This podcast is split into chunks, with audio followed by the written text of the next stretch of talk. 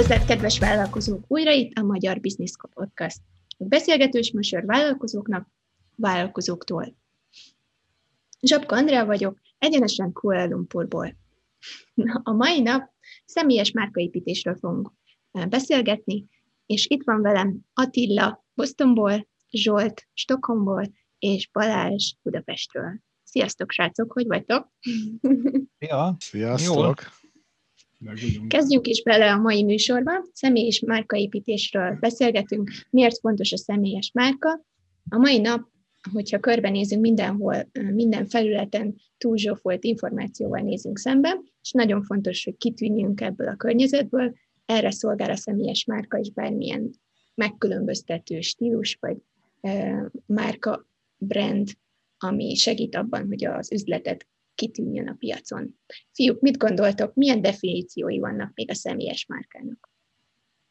Én onnan kezdeném inkább, hogy milyen volt egy 50-100 éve a személyes márka, és, és milyen befordult át ma. Leglényegesebb különbséget én abban látom, hogy 50-100 évvel ezelőtt még a személyes márka az ugye kialakult akkor, amikor valakiről elterjedt, hogy valamihez nagyon ért, vagy egy, egy területnek a szakértője, és valódi szakértőjévé vált, és csak utána lett belőle márka. Ma ezt valahogy nagyon sokan pont fordítva képzelik el, hogy először személyes márka leszek, és aztán majd kiderül, hogy tényleg értek el hozzá, amit én megpróbálok magamról hirdetni, és sajnos a legtöbbször kiderül, hogy hát azért nem. ez egy nagyon jó felvetés, ez igazából eh, szerintem sok mindenkinek eh, kihívás, hogy eh, először felépítse magát az üzletet és a tudást, és utána építse ki a márkát. Balázs, mit gondolsz erről? Én itt megint beülnék a tanulópadba, ez megint egy olyan dolog, ami nekem tudom, hogy nem megy, mondjuk, hogyha rámentek a fazékba.hu-ra, és ott megnézitek a partnereket, akkor ott se látok, ott is szerényen meghúzódok a háttérben. A Magyar Business Podcast honlapján is nagyon minimális dolog van rólam, de mire ezt hallgatjátok, most akkor én figyelni fogok, és meg fogom csinálni, mire kikerül az adás élőbe, megcsináljuk rendesen az én személyes lapomat is itt a, a különböző területeken. Viszont amit tudok, és mindig figyelek, hogy milyen az, amikor valakinek ez jól megy, és erre fogok hozni majd szerintem jó példákat, hogy mi az, akinek a személyes márkája nekem nagyon tetszik, és hogy ne térjek ki a válasz elő, hogy mi a definíció. Ugye amikor egy személy összefor magával azzal az entitással, mondjuk úgy a céggel, tehát mondjuk Magyarországon Orbán Viktor arca, Magyarországot jelképezés, hogyha egy emberrel kell Magyarországot hogy mondjam, reprezentálni, akkor akár szeretjük, akár nem szeretjük, az ő arca fog beugrani, és, és őrá fognak az emberek gondolni, hogyha mondjuk megkérdeznek egy külföldit, és nem a 9 valahány tizedmillió embert, de még csak nem is a kormány, nem is, nem is mondjuk a parlament, hanem az ő arca jeleníti meg az országot, ő az, akit nagyon sokat látunk. Ez is egyfajta én márka. Na szóval Balázs, akkor te vagy a láthatatlan háttérhatalom ezek szerint. Jaj, nagyon messzire megyünk. Nem, nem, inkább, megcsinál, inkább megcsinálom a, a, a lapjaimat, jó. és transzparens leszek, jó? Jó. Attila, mit, mit gondolsz a személyes márkákról, miért fontos? És mi a de, te definíciód?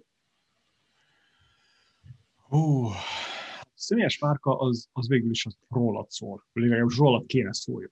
Kéne tükrözze azt, hogy te ki vagy, és mit akarsz a nagy világba ugyebár a cégeknél ez nagyon egyszerű, ugyebár van egy szlogen, egy logó, egy miért, egy vízió, és valahogy ugyanígy kéne az embernél is működjön, hogy kéne tudjad azért, hogy, hogy mit akarsz a nagy, nagy kerek világtól, milyen problémát akarsz megosztani, milyen csoportokra akarsz te fókuszálni. És főleg a másik az, hogy, hogy az üzeneted. Az, az szerintem az az egyik legfontosabb. Hogy egyszerűen most a borzasztóan nehéz egy mondatban megfogalmazni azt, hogy te professzionális életedben mit akarsz. Borzasztóan nehéz. Nekem is bele lehet, hogy 40 évben, de jobb később, mint soha azt mondják. Kb. ennyi. Mind jó pont, mind a hármatok mind valamit adott hozzá a definícióhoz, úgy gondolom, és én csak annyit mondanék még, hogy Jeff Bezos, ugye nagyon ismert szakember, az Amazon alapítója, ő azt mondta, hogy az én márkánk az az, amit az emberek mondanak rólunk, amikor mi nem vagyunk a szobában. És ezzel kapcsolatban ez egy nagyon fontos és nagyon leíró, pontos leírás arról, hogy mi az én márka, ugyanis egész az vállalkozás egész élete során, vagy a márka élete során azzal gyötrődünk, vagy azt próbáljuk elérni, hogy az az identitás, amit mi elképzeltünk a márkáról, legközelebb kerüljön az, ahhoz a letükröződött imidzshez, ahogy az emberek látnak minket. És ez nagyon nehéz, ugyanis a legtöbb esetben ez egyáltalán nem ugyanaz. ez teljesen eltér, és a tevékenységünk, meg minden, amit mi teszünk, az üzenetünk, amit ti is mondtatok, az fogja egyre közelebb hozni ezt a két dolgot egymáshoz. És pont emiatt nagyon fontos arról beszélnünk, hogy, hogy minden, minden fogalmat letisztázzunk. Tehát tudjuk, mi az a márka, tudjuk, mi az az én márka, és most erről szeretnék egy kicsit beszélni, hogy szerintetek mi a különbség a márka és az én márka között? Balázs? Egyrészt a, egyrészt a definíció nekem nagyon tetszett, és, és ez szerintem egy nagy félelem mindenkinek, hogy vajon, vajon mit gondolhatnak mások nem igaz, nem nagy félelem mindenkinek van, aki letolja magasról, hogy mit gondolnak mások, szerintem az se jó, az se jó, hogyha csak azt azon gondolkodunk, hogy na vajon mit gondolnak mások, de azért az, az biztos, hogy jó, hogyha a cselekedeteink ugye ezt tükrözik, és hogyha az, amit mi próbálunk mutatni, és mondjuk nagy nehezen elhitetjük magunkról az A képet, és valójában pedig B a, B a helyes kép, akkor az, az szerintem nem jó, és erre, erre nagyon kell figyelni, majd nem tudom, mikor fogunk erről beszélni, de biztos, hogy hozok majd ilyen, nem, példákat nem hozok, mert rossz, rossz példákat nem nevesítünk, de rengeteg olyat látok, hogy, hogy ránézel valakinek a, a közösségi média profiljára, és akkor jaj, ilyen szép, olyan szép, itt vagyok, mm, család, gyerek, munka, minden borzasztó siker, és amikor meg beszéltek, akkor, akkor vagy együtt dolgoztok esetleg, akkor pedig a, az image teljesen más. Amit akartam most erre a kérdésedre mondani, hogy nekem azt tetszik nagyon, amikor az én márka összekapcsolódik a, a márkával.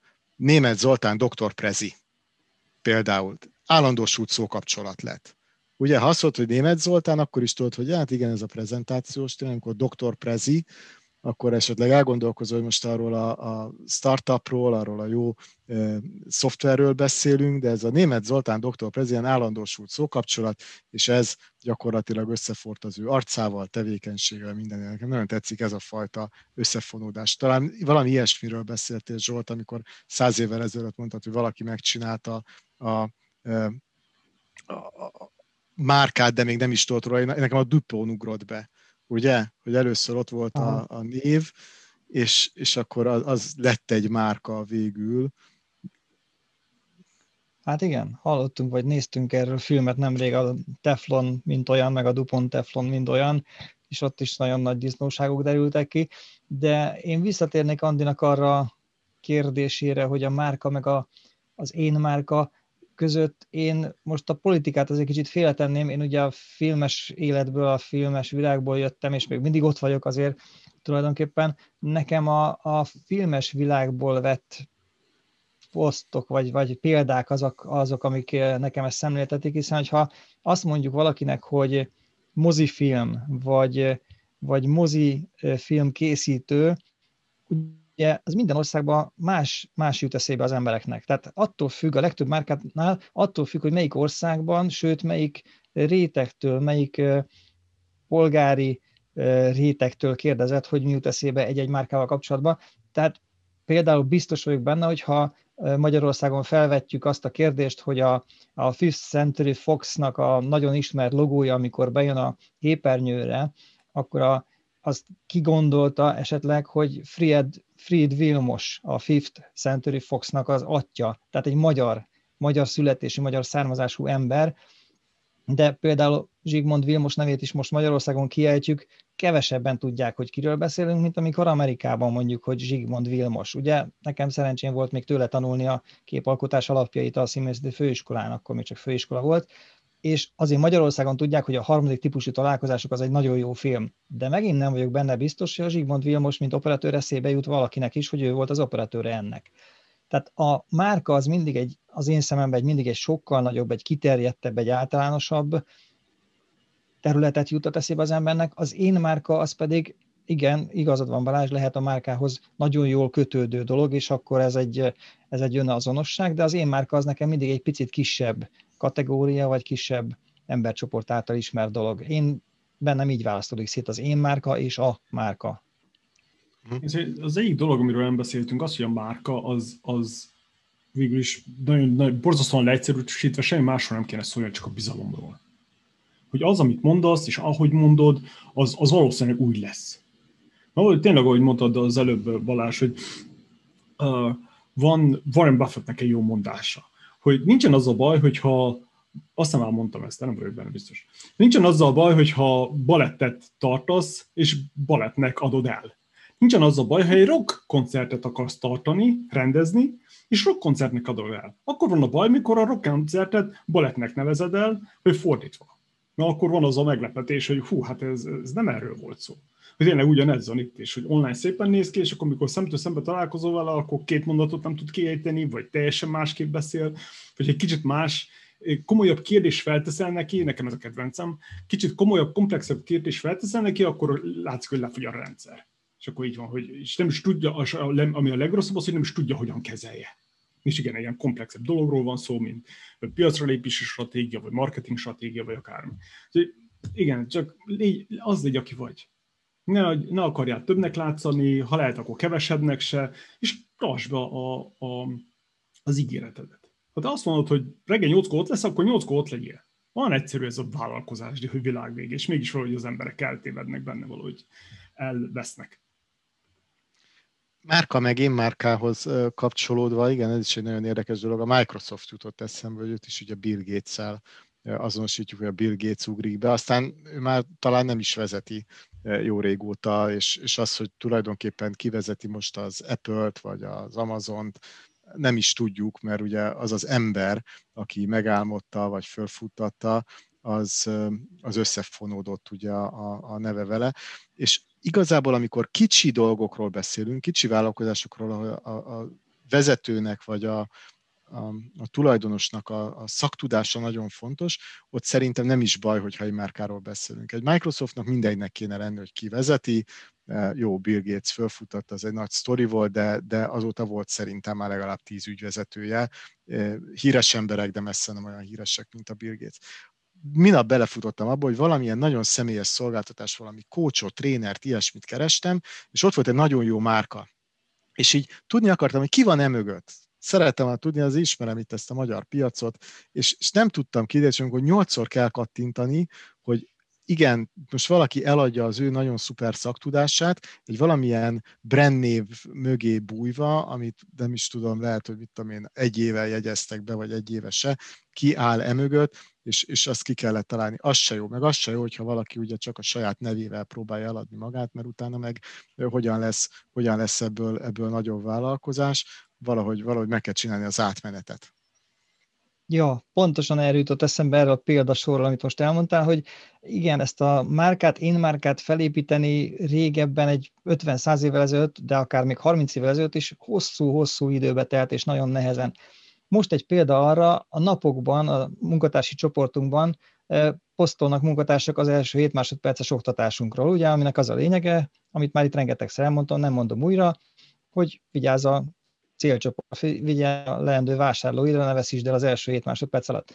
És több oldalon, több Facebook oldalon, Facebook csoportban is megjelentek olyan kiírások, hogy igen, ezt már láttuk, mert tele van vele az egész Facebook, meg, meg mindenki erről beszél, meg, és nem fizettünk reklámot, nem akartunk felépíteni nagy márkát ebből az első 7 másodperc oktatási sorra, és mégis azt kapjuk vissza, hogy egyre több helyen a munkatársaink kapták ezt vissza, hogy egyre több helyen már visszatükröződik. Tehát én szerintem a márka, az én márka építésben nagyon fontos az, hogy milyen területen és mit próbálsz meg felépíteni, mert ahogy mondod, most egy coach területen próbálsz én márkát építeni, ahol minden második ember most már coach Magyarországon, nagyon nehéz dolgod van. De hogyha azt mondod, hogy pre-marketing, első hét másodperc, rákeresel, más nem jön ki. A az első hét másodperc, az első hét másodpercre pre-marketing. Tehát én azt mondom, hogy nagyon körültekintően kell azért belekezdeni ebbe az én márka építésbe is, és akkor lehet, hogy szinte virális, vagy most ez nem helyes szó, organikus módon az én márkaépítésed át fog menni egy márkaépítésbe, egy igazi, valódi nagy márkaépítésbe.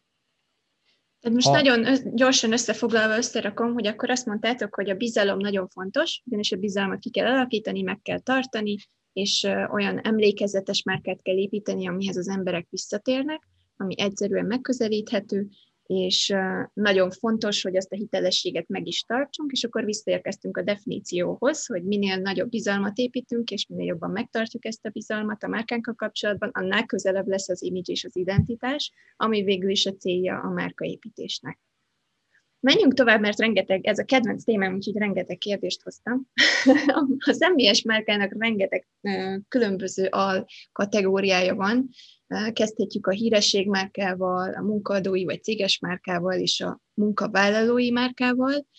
Első kérdésként csak annyit kérdeznék, hogy találkoztatok-e ezekkel, építettek-e ti amikor cégeknél dolgoztatok, munkavállalói márkát, vagy volt-e a cégeteknek egyáltalán céges márkája?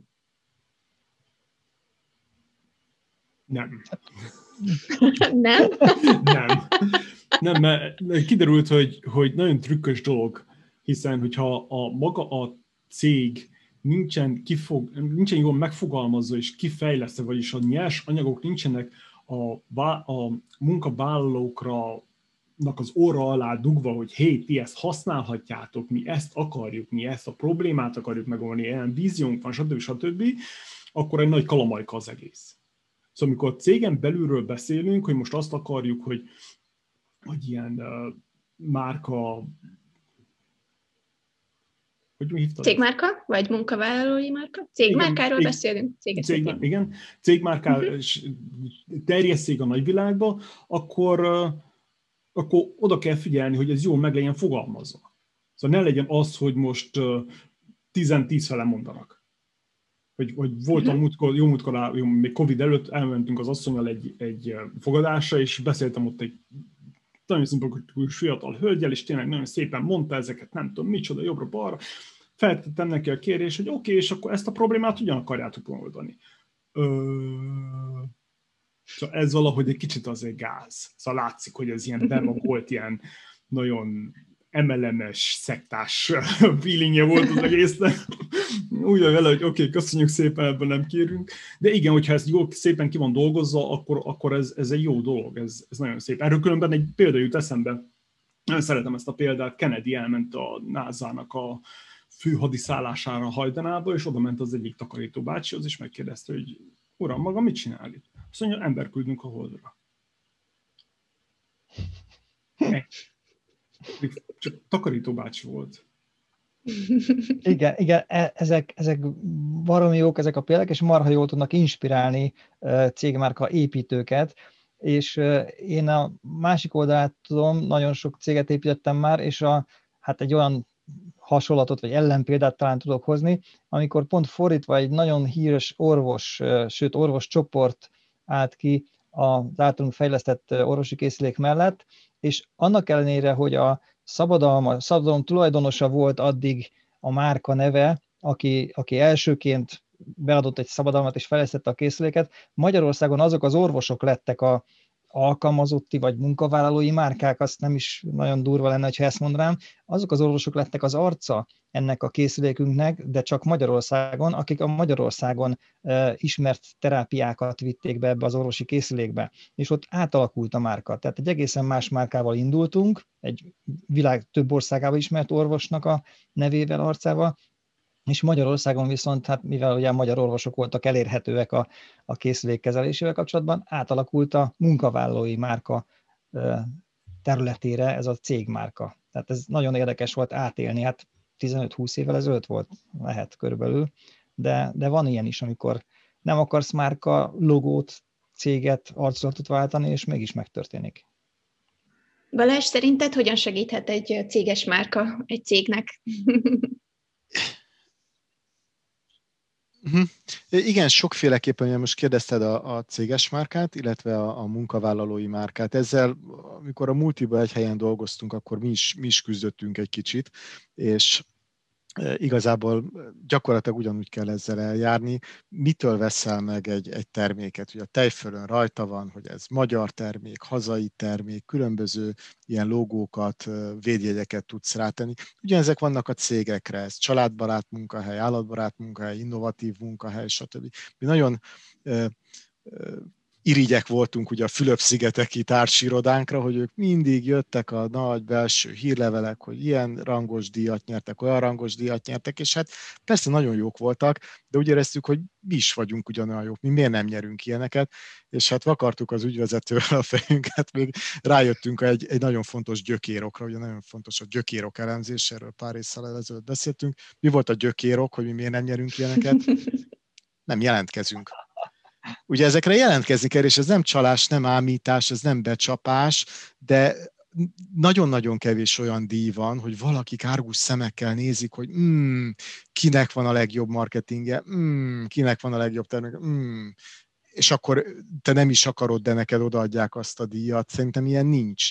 Ezekbe be kell kerülni, azonosítani kell, hogy te mibe vagy jó, tényleg mi az a logó, amit te szeretnél, vagy egyáltalán mi az az image, amit te szeretnél tükrözni, azt milyen logó reprezentálja legjobban, azt kiadja ki, és milyen alapon, mihez kell annak megfelelni, és akkor itt szépen meg lesz. Ez, ugyan, ez ugyanúgy egy projekt, mint bármi más, mint tudom én bevezetni egy új terméket, de ez is, hogy meg kell nézni, mi az, amiben hitelesek vagyunk, és hogy tudjuk rátenni, és például így munkavállalói brandet is valamennyire építettünk, és megszerezni tényleg az ilyen családbarát munkahelyeket, stb. A programok ott voltak, csak meg kellett mondani annak, aki kiadja ezt a díjat, hogy nekünk van ilyen. Ez elég jó ahhoz, hogy ezt megnyerjük, és igen, ez egyfajta verseny, elbírálás van, és, és a legtöbbször az volt a végeredmény, hogy hát persze, hogy jó, hiszen jól csináltuk. Hát azért csináltuk, mert valóban akartuk ennek a gyümölcsét. Tehát nem a díjért csináltunk ki, vagy találtunk ki programokat, hanem olyan programok futottak, amikre szükség volt, de azután a mellesleg díjakat is hozott.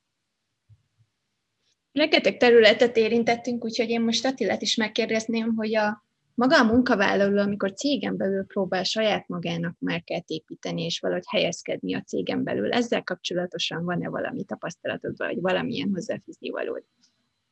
Ú, ezt szerintem már mondtam, főleg a honlapoknál biztos hangsúlyoztam, de talán az előző a vállalkozásnál is, hogy igen, a mai világban kell saját brandinget, kijössz a, a college-ból, az egyetemről, és már kell építsed az legyen, az legyen az első, hogy összeraksz egy honlapot magadnak, tanuld meg, hogy hogyan kell, mi a fontos a honlapnál, kezd el megfogalmazni az üzenetedet, hogy ki vagy, mit akarsz, stb. stb. Ez, ez már ez sajnos nagyon sokat elkéstem ezzel, de és persze sajnos nem tanítják, de igen, valahol itt kell kezdeni a szakmai építést, és azon, azután pedig a vállalkozást hogy az, aki te vagy, az te vagy. A vállalkozások azok jönnek, meghalnak, újabb keletkeznek, eladod, felveszik, akármi, csődbe mennek, de, de te az te maradsz. Addig élsz, te az te vagy, és azt, azt a imásodat, azt kéne egy kicsit foglalkozni. Ha nem más, de annyira, hogy mikor betírják a nevedet egy Google-be, vagy, egy, vagy akármilyen keresőbe, akkor mi jön ki? Hogy valami 20 rangú újságnak jön ki valami cikke, hogy valaki írt ott, mit tudom én, 200 szót és valamit, vagy, vagy van valami, ami, ami meg lehet fogni, hogy egy profi pofalemez, egy, egy jó megfogalmazott üzenet, hogy hé, én ez vagyok, és felvállalom, hogy én ilyen vagyok, és hogy ezt szeretnénk csinálni, stb. stb. Szóval ez borzasztóan fontos. Persze, főleg, hogyha az, a cég is engedi, akkor meg pláne kell csinálni kell legalább a, a social médiákat használjuk, és ne cica fotókat tegyünk ki, szóval ilyen, come on, ilyen... Ez annyit hozzá tudnék adni, hogy mostanában LinkedIn-en is akkor működnek a cégek, hogyha maga a céges alkalmazott referenciákat posztol, vagy referen- beszél a cégről, sokkal jobban működik, mint amikor maga a cég posztol valamit saját magáról. Igen, abszolút. Emberi. Abszolút alá tudom támasztani. Pontosan ez volt, amikor ezeket a díjakat megnyertük, akkor azt mi is kiraktuk a, a LinkedInre. Egyrészt a helyi hírek, még akkor is, hogyha a cég a saját nevében posztolta, sokkal nagyobb elismerést kapott, mint, mint mondjuk amikor az általános, a korporétől jövő híreket osztottuk, meg ebbe is kell egyfajta arány, és amikor pedig a munkatársak osztották meg, és vagy, vagy valami olyan programot, ahol, ami kifejezetten a munkatársakról szólt, mondjuk tényleg jótékonykodtunk, csapatépítés, ilyesmi, akkor azok voltak a, legjobb menő posztok. És itt az egy meg egy az nem kettő, meg nem három, hanem, hanem tíz, mert egyrészt a, a cég jó ö, fényben tűnik fel, és a munkatárs is jó fényben tűnik fel. Tehát mennyire jó az, ez is egy Six Sigma projekt volt egyébként, nagyon aranyos volt ezt, ezt támogatni, hogy hogyan tudnánk a recruitmentet hatékonyabban csinálni, és nyilván volt költségelemzés is, stb. És hát kiderült, vagy megnéztük, hogy mennyibe kerül felvadász által felvenni,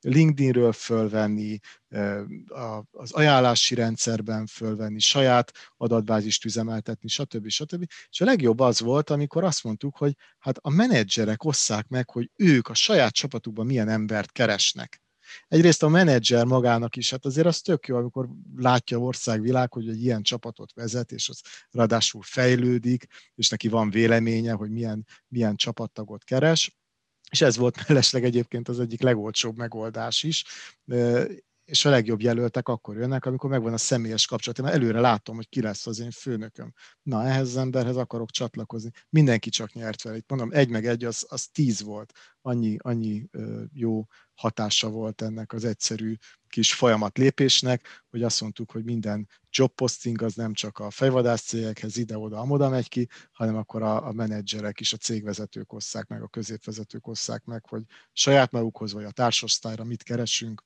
sokkal jobb volt minden. Így van, és hogyha végignéztek a mai piacon, akkor az is egyre jellemzőbb lesz, hogy egy-egy cégnek a termékét, szolgáltatását, a logóját azt kevesebben ismerik, mint azt a valakiét, aki ugye a cégen belül is egy ilyen márka nagykövet lesz, vagy márka képviselő, de ne is legyen márka nagykövet, mert azokat most már általában influencereknek hívják. Gondoljatok bele, hogy, hogyha ha vesztek egy terméket vagy szolgáltatást, lehet, hogy nem mi, hanem a legtöbb ember, akkor hamarabb fogja megismerni a terméket, szolgáltatást bemutató embert, hamarabb lesz az az ember neki szimpatikus, hogyha megveszi a márkát, és unszimpatikus, hogyha nem veszi meg a márkát. Holott nem gondol bele, lehet, hogy a márkával nincs semmi baj, márka termékszolgáltatással nincs semmi baj, csak az a valaki képviselő, aki föltűnik előtte a, akár a social médiában is, ha az neki szimpatikus, akkor biztos vesz a márkából, ha nem szimpatikus, akkor nem fog venni a márkából. Tehát ezért fontos, Andi, amit kérdeztél, amit mondtál, tulajdonképpen az egész adásunk erre épül, az én márka építés egy cégen belül, cég képviseletén belül, és ebbe erre szerintem bárki képes. Tehát nem kell hatalmas influencernek lenni, több tízezres, százezres követőtáborra, ha hiteles vagy, Attilának teljesen igaza van, ha hiteles vagy, akkor, akkor te hitelesen fogod a márkádat képviselni, és tőled fognak venni, hiába nem te vagy a cég, a tulajdonos, de még lehet, hogy csak a takarító vagy a názánál, akkor is te viszed az űrbe a űrhajósokat. Teljesen igazad volt Attila, igen. A másik dolog az, hogy, bocsánat, hogy, hogy olyan könnyű mostanában személyes márkát építeni, hiszen oké, okay, nem Covid-ról beszélünk, de annyi ilyen startupos akármi van, és csak, csak gyakoroljad az üzenetedet, 10 perc, akárki, általában bármilyen rendezvényen oda tudsz menni 10 perces prezentáció, utána válaszolsz egy pár kérdésre, és te vagy az agyóisten.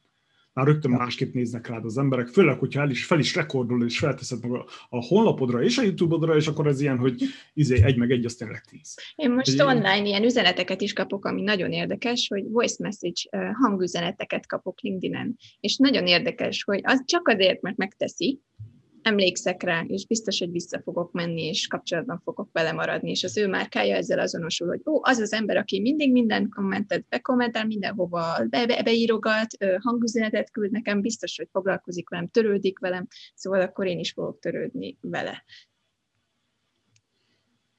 Igen. Az biztos, hogy hozzá kell tegyem, hogy nagyon nehéz ez, bocsi, ez nagyon nehéz, hogyha, hogyha ilyen, ilyen nagy, nagy százalékban introvert vagy, akkor ez sokkal nehezebb. Szóval én is introvert vagyok, valami 65 százalék, vagy valami hasonló, és igen, érzem, hogy mikor két-három emberrel kell komolyan beszéljek, akkor már délre már kipurcanok mert elfogy az az energiám, amivel reggel felkelek. Ha extrovert vagy, akkor, akkor kicsivel könnyebb a, a dolog. Habár azt vettem észre, hogy az extrovertek viszont nem olyan meggondoltak, mint az introvertek. Szóval általánosságban persze. Szóval ezért jó, hogyha tényleg párba dolgozik az ember, csak hát akkor már vállalkozásról beszélünk, nem saját párkáról. Igen, ez nem tudom, hova szúrjam be, de itt, ahogy beszélgetünk, többször is így, így bevillant, hogy a, a személyes márka, e, magának egy, egy valamilyen tényleg márka-márka, vagy a szolgáltatásnak a márkája, hogy igen, ez, hogy összeszokott forni, de hogy ez a, most idézőjelek között mondom, hogy az együgyűeknek a, a, a jó lehetősége, hogy amikor a, a te neved, összefor a te ügyeddel, és akkor erre rengeteget tudnék mondani. Igen, na ő az az ember, aki a brandekkel foglalkozik, a céges brandel, employer brandinggel, stb. Tehát, hogy az ügy, meg a név, az ő szakértelme az így egybefor, ezért hívom őket együgyűnek, és, és szerintem ez nagyon jó. Vannak vállalkozók, akik meg sok mindent csinálnak, és magamnak már is ellent mondok, mert azért csak kettőt föl tudok hozni, egy, egyeket le is köcsögöztem, ugye az Elon Musk, hogy neki nagyon sok ügye van, tehát most tényleg az ilyen pénz, mi ez a, money transfer, igen, pénzátutalástól kezdve az autógyártáson át az űriparig, ugye azért sok mindenben tehát egyáltalán nem ügy, de azért az Elon Musk, mint személyes brand azért komoly, mit, mit mondhat nekünk, talán azt, hogy igen, az mindig valami nekem innovatív. mindig a jövő. Igen, jövő, igen, innovatív, jövő, valami jövő. felforgató dolog. És aztán rájöttem, hogy igen, de talán még a Richard Branson-t is idehoznám, hogy akkor az, igen, bármit is csak, akkor az ilyen cool lesz, laza lesz, jó lesz. Mert ugye mi köze van egy levet, tehát most miért menjek én el egy üdülésre azért, mert valaki jó lemezeket adott ki, ugye? Ráadásul miért, miért bízak abban, hogy nem fog lezuhanni az ő repülőgép? Ezek annyira különböző dolgok, de valahogy az ő személye mégis ezt összehozta, hogy a, a lemezkiadás, a utazás, meg a, a légitársaság. A bevállalás, igen. bevállalós ember, igen, körbeutazta a földet légvallónal. Tudjátok, mi az érdekes? Én, én emlékszem rá, hogy is általánosba kellett, vagy nem is tudom, általános elején kellett tanulnunk ugye több mindent, többek között eposzt is, vagy eposzokat is, és az eposzoknak a megtanulása volt a legszarabb dolog, mert senkinek ugye semmi köze nem volt hozzá, a való élethez nem volt köze egy eposznak, de az megmaradt bennem, hogy, hogy kötelező olvasmány, vagy nem is tudom mi volt az Odysseus, és az megmaradt bennem, hogy az Odysseus ugye valami nagy járkáló manus volt, nem tudom már miket csinált, egy valami megmaradt bennem, a leleményes Odysseus, és ez az állandó jelző, mint márka ragadt rá. És fogalmam sincs, hogy mi volt az eposzban, de hogy a leleményes Odysseus az minden helyzetet megoldott, és kimentette magát, és az, az megmaradt benne, és valahogy ez van ma is a márkákból, ugye az Elon Musk is, hát most éppen trollkodik egy-egy ilyen dokkoinnal, vagy mint egy felirattal, hogy dokkoin, és akkor a dokkoin fölmegy az egekbe, pedig ő űrutazást akar megvalósítani, meg Teslát fejleszt, és mégis másik iparákban is, mint influencer, ugye influencer is látjuk. Mindenhol látható. Az ő márkája mindenhol látható. Kis leleményes Odysseus. Elon Musk, mint leleményes Odysseus, igen. Menjünk tovább, szerintem ezt a témát kibeszéltük, az elején vagyunk még nagyon a beszélgetésnek, és rengeteg minden van még hátra. Elérkeztünk a személyes márka összetevőihez, ami arról szól, hogy tulajdonképpen beletartozik a személyes fejlődés, az, hogy te egyénileg személyiséged hogyan fejlődik, mi az önkoncepciód, hogy jeleníted meg önmagadat, de beletartozik az is, hogy mik a céljaid, és hogyan gondolkozol a stratégiádról hosszú távon. Mit gondoltok, hogy miért fontos a személyessége a személyi márkának? Miért, miért kell ennyire kihangsúlyozni? Mi, a, mi annak a, a szerepe, hogy a te személyedre koncentrálódik a személyes márka? Hát nem tudom, talán most is folytathatnám azzal, hogy az ember ezt általában nem mindig tudatosan kezdi el, mert hát én is amilyen vállalkozásokat elkezdtem, azok a maguk területén azért viszonylag kevés konkurenciával rendelkeztek, hogy ez most tudatos volt, vagy véletlenül alakult így, azt nem tudom. Azt tudom, hogy most, amióta már tanítjuk is az első 7 másodperces képzést, akkor még mindig azt kell látnom, hogy én vállalkozóként egyedüli vagyok, aki a filmes szakmába hozott tudásomat megvalósítom, és filmesként pedig szinte egyedüli vagyok, aki vállalkozóként folytatta tovább, és nem filmesként, és tulajdonképpen ez is egy olyan személyes márka, aminek azért nem nagyon tudok előtte való követhető példákat saját magam megvalósítani, vagy akár csak átalakítani, teljesen, teljesen más, más utat kell járnom. Nem biztos, hogy nehéz, nem biztos, hogy ekkora nagy előny, mert ugye szokták mondani, hogy amire még nem volt igény, és kialakítod elsőként azt az igényt, akkor a, vagy azt a terméket vagy szolgáltatást, akkor neked kell az igényt is kialakítani, tehát többszörös terhet vesz a nyakadba. Én, én most itt tartok, hogy most már lassan az első 7 másodperc oktatással is a nevem forr össze, de, de szeretném ezt, hogy minél több munkatársamra és együttműködő partneremre is kiterjeszteni. Attila Balázs? biztos, hogy nehezebb. Attila Balázs, valami? Én mondom, én mondom gyorsan, ez is szerintem elcsépelt, szinte közhelyes, azért, mert még ha cégek is kötnek üzletet cégekkel, akkor is azt ember köti meg emberrel azt az üzletet, és erre rengeteg példát tudok mondani, hogy tényleg akár, akár a, az üzletkötőnek a, a személye hogyan, hogyan segített, a, vagy a beszerzőnek a személy abban, hogy, hogy egy, egy, egy valami együttműködés utána sikeres legyen. De, de igen, ha belegondolunk, hogy mit veszel meg mondjuk egy gyógyszerben, magát a gyógyszert, azt a kapszulát, de leginkább azt a hatóanyagot, ami lehet, hogy valami fehér, vagy sárga, vagy nem tudom milyen por, de nem azt látod az óriás plakáton, hanem egy, hanem egy, egy valakit, akivel próbálsz azonosulni. Nem, nem egy az egybe téged, az átlagvásárlót, mit tudom én, atlétában pocakosan, hanem mondjuk azt a 40 éves apukát, aki sétáltatja a gyereket, aki, aki vagy amilyen szeretné lenni, vagy aki, aki vész szerinted tudsz válni, hogyha beszeded azt a remek vitamint. De ez, ez szerintem minden, minden szinten van, hogy, hogy kell a személyes kapcsolat, az azonolás, azonosulási lehetőség, és ezt is valahol láttam, hallottam, hogy nagyjából mindenki a magával hasonlókkal köt üzletet, ugye? Tehát nem, talán az előző részben beszéltünk erről, hogy ez a, ez a hitelesség, hogy, hogy nem fogsz te pályakezdőként egy milliós napi díjat elkérni, egy millió forintot, és, és mit tudom én, a, a legnagyobb top 50-es cégeknek tanácsot adni, mert, mert nem leszel hiteles. Te szerintem majd kiépítesz egy, egy ügyfélkört a hozzád hasonlókból. Nagyon jó pontok voltak. Attila, valami esetleg? Igen, miért fontos a személyi márka személyesség? Ez nagyon, kérdés, nagyon érdekes kérdés volt, hogy éjszaka közepén néztem, hogy mit akarsz ezzel? Tehát a, a lényege az, hogy hát a személyről kell szóljon. Szóval sze, mi személyek vagyunk, emberek vagyunk, ne akarjunk valami corporate bullshit mögé beizélni, csomagolni magunkat. Ez olyan, hogy az elején az elején, az, mikor elkezdtem ezt a vállalkozást és tanulgatni, akkor Guy Kawasaki volt az első, aki, akivel, akitől elkezdtem az, tanulni, és hallgattam az előadásait. És tetszett, mert nagyon egyszerűen nem szitkozódva, de olyan, olyan durvább szavakkal megfogalmazta, hogy hé, figyeljetek már, ébredjetek fel, és, és alap dolgokkal foglalkozni. Utána jött a Gary V is.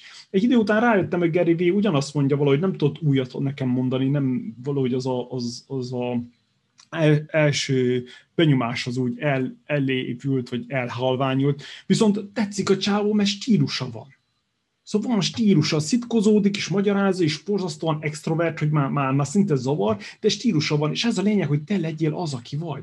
Ne legyél egy corporate, ne legyél egy nagy céges, multis, akárki, hanem rólad kéne szóljon. Hát te szitkozódni szeretsz, szitkozódjál, hogyha te, ö, hogy ö, ilyen farmernadrágba és polóba akarsz lenni, hát akkor legyél az a végén úgyse azért fognak az emberek veled foglalkozni, mert szépen beszélsz, vagy mert öltöny van rajtad, hanem azért, mert azt, amit mondasz, az úgy lesz. Hogy keresztül mész tüzön, vizen, hogy, hogy az, az a klienseidnek, vagy a cégednek az, az meg, megteremtsed. Körülbelül ennyi. Most szeretnék egy ilyen nagyon érdekes feladatot adni itt mindenkinek a podcastban, ugyanis szeretnék improvizálni egy ilyen márka leltárt, és egyesével szeretnék végigmenni rajtatok, hogy ti hogy álltok a ti márka lelkáratokban, és mit szólnátok hozzá, hogyha ezen végigmennénk, kezdve azzal, hogy van-e valamilyen speciális tehetségetek valamiben? Ugyanis ezzel, az ex- ezzel a feladattal azt szeretném megmutatni a nézőknek, hogy ők is, vagy hallgatóknak, hogy ők is hogyan vehetnek végig ezen a folyamaton, és hogyan készíthetnek egy ilyen márka leltárt. Szóval kezdjünk a tehetséggel. Valamilyen speciális tehetség, Attila? Mm. Meg a hallgatókkal, miben vagy jó. hát sajnos egy olyan dologban vagyok jó, ami borzasztóan kevés igény van rá a világban. Mármint igény az van rá, csak az emberek nem tudják, hogy erre igényük van. És pedig egy nagyon összetett és komplex feladatokat, problémákat szeretek úgy megoldani, hogy a végeredmény pozitív hatása sokkal nagyobb legyen, mint a negatív hatása. Ez egy kicsit túlcsavar, de elmagyarázom, hogy miért. Szóval az, hogy valami bonyolult dolgot meg, meg, megoldasz, az úgy jó, csak az a kérdés, hogy tényleg megoldottad-e. Szóval mérjük azt, hogy milyen hatása van annak a, annak a megoldásnak. Bármilyen megoldást is találsz, olyan nincsen, hogy ne legyen negatív hatása. Erről az emberek nem szeretnek beszélni, úgy vannak vele, hogy én ezt megoldottam, tőjünk hátra, ígyünk egy sört. És akkor, hogyha ez komplex és összetett problémákról van szó, akkor ez ilyen, ez ilyen komoly, komoly fejtörést okoz. Nagyon sokáig azt hittem, hogy én valami alien vagyok, ilyen, ilyen marsrakó, vagy valami hasonló, már szinte degeneráltnak éreztem magamat, mert az emberek nem értettek, hogy mit mondok nem értették, hogy, hogy magyaráztam nekik, hogy de hogyha ezt így csinálod, akkor így és így és így és így és így, és így lesznek a dolgok, és akkor ez is ez nem lesz jó, és akkor ez is ez is ez jó lesz a végén, de ez is ilyen hát, hátrányjal fog majd jönni az a, az a pozitív hatás. És az emberek nem értették ezt. És én sem értettem, hogy mi a penéért gondolkodom ezt így. De rájöttem, hogy ezt úgy hívják, hogy rendszerben való gondolkodás, beletelt 40 évbe, de rá, nem, majdnem 40 évbe, de rájöttem, hogy én ebben vagyok jó, és én ezt szeretem csinálni. A rendszerben gondolkodó szó kimondó Attila, Bostonból. Igen.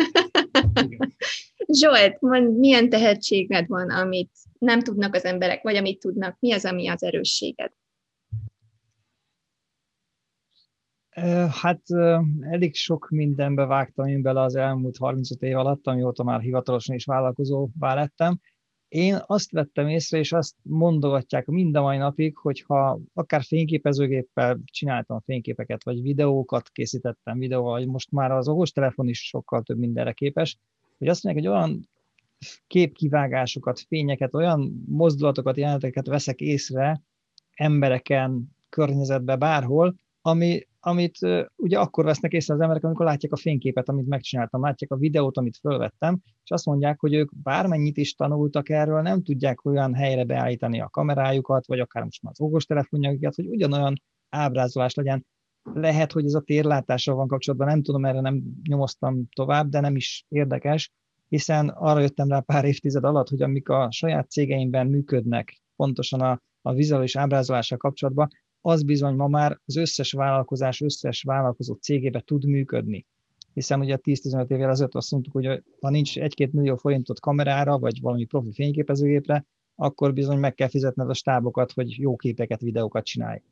És talán ez is egy picit a tehetségemhez tartozik, hogy el tudom mondani az embereknek, hogy mindaz, amiben eddig csalódtál mondjuk a marketingeseknek az összes marketing bullshit mert a vállalkozók már csak így említik, hogy már megint egy újabb marketinges bullshit, abban nem kéne csalódnod, hogyha pont erre figyelnél rá, hogy milyen képet, hogy mutatsz meg magadról, hogy állsz ki az emberek elé, mert ugye igazad van Attila, tehát az azért előbb-utóbb kiderül az embereknek, hogy mi van a fejedbe, és hogy, hogy hogy gondolkozol, de közben rengeteg embert elveszítesz, mert nem tetszik nekik, hogy miben állsz ki, hogy nézel ki, az, az első hét másodperc benyomása akiket elveszít az első hét másodperc alatt az ember, azt bizony nem tudja meggyőzni a tudásáról később, mert azok már nincsenek ott. Na, én ebben nézem a tehetséget, hogy meg tudom mutatni a vállalkozónak, hogy ő is képes erre, hogyha erre az első hét másodperc benyomására, az első benyomásra kellőképpen figyel, és meg tudja teremteni magának a saját okostelefonjával, a mesterséges intelligenciával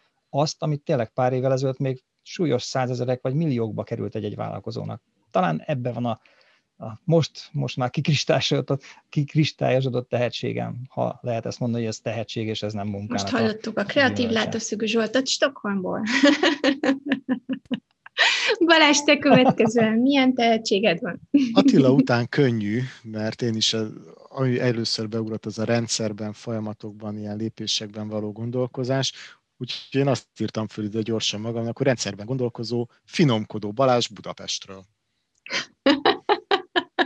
Ez nagyon jó, sikeres, sikeres próbálkozás, mert szerintem menjünk tovább, és hogyha a hallgatók hallgatnak, akkor ugyanezt a feladatot ők is megcsinálhatják otthon. Próbáljátok összerakni azokat a dolgokat, amikben jók vagytok, és próbáljátok kialakítani egy olyan uh, rövid mondatot, ami tulajdonképpen megfogalmazza a személyiségeteket.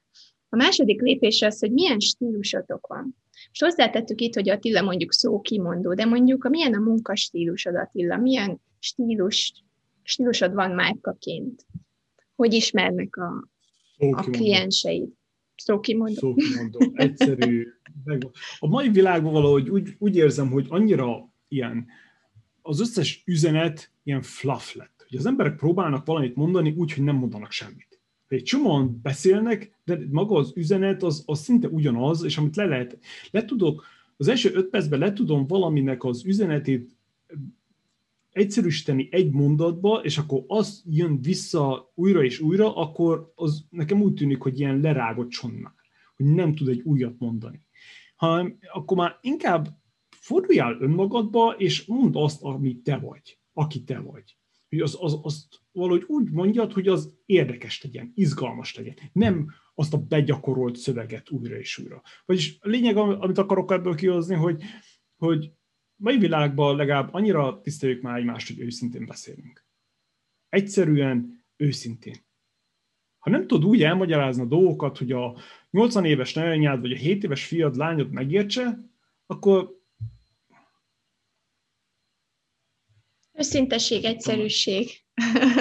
Igen, térjünk a lényegre, hagyjuk a flafát az egészre, azt hagyjuk meg a marketingeseknek, hagyjuk meg az ügyvédeknek, mert azok aztán nagyon szeretik csűrni, csavarni a dolgokat. A tiszteleteseknek azzal sincsen semmi gond, tudjuk, hogy beülünk a padba, és másfél-két óra eltelik, és még mindig beszél a csóró Nincsen ezzel baj, mert tudod, annak úgy van a helye. Amikor bizniszről van szó, elég bonyolult a mai világ ne, ne raboljuk egymás energiáját, idejét azzal, hogy most valami hülyeségeket. Nem is, nem is az a lényeg, hogy hülyeség, hanem az, hogy köndörfalazunk, mert félünk a másikat megbántani. Uh-huh. Ez nem az óvoda. Ha nem kell, nem tetszik, megmondom, hát ez van, az kész. Hát most, ha nem tetszik az őszintességem, akkor egyszerűen nincs meg a kémia, lesz move, van, és van másik a világ. Balázs van. érintette ezt a pontot egyébként, mert hogyha saját magad vagy, akkor azokat az embereket fogod vonzani, azokat a klienseket, igen, akik igen. rezonálnak veled, és neked nem kell a többi klienst meggyőznöd, akik nem rezonálnak veled. És ezért azokat fogod bevonzani tulajdonképpen a személyes márkád. És így építed igen, fel törzsedet, ilyen szempontból, vagy Igen, ilyen szempontból teljesen igaza van, és még sincsen igaza Zsoltnak, hogy, hogy az, aki, aki az zavar, hogy én nem vagyok jó felöltözve, akkor igen, azt elveszítem. De én olyan emberrel nem is akarok foglalkozni, hogyha te engem azon, az alapján bírálsz el, hogy hogy vagyok felöltözve, és nem azt, hogy milyen üzenetem van, mit tudok neked letenni az asztalra, eredményeket, ígéretet, stb. stb., akkor nem vagyunk egymásnak valók. Szóval ez a fura, amit ki megtanultam itt Tamcsiba, hogy ugyebár Európában mindig az volt, hogy mész halóvas, ki kell öltözni.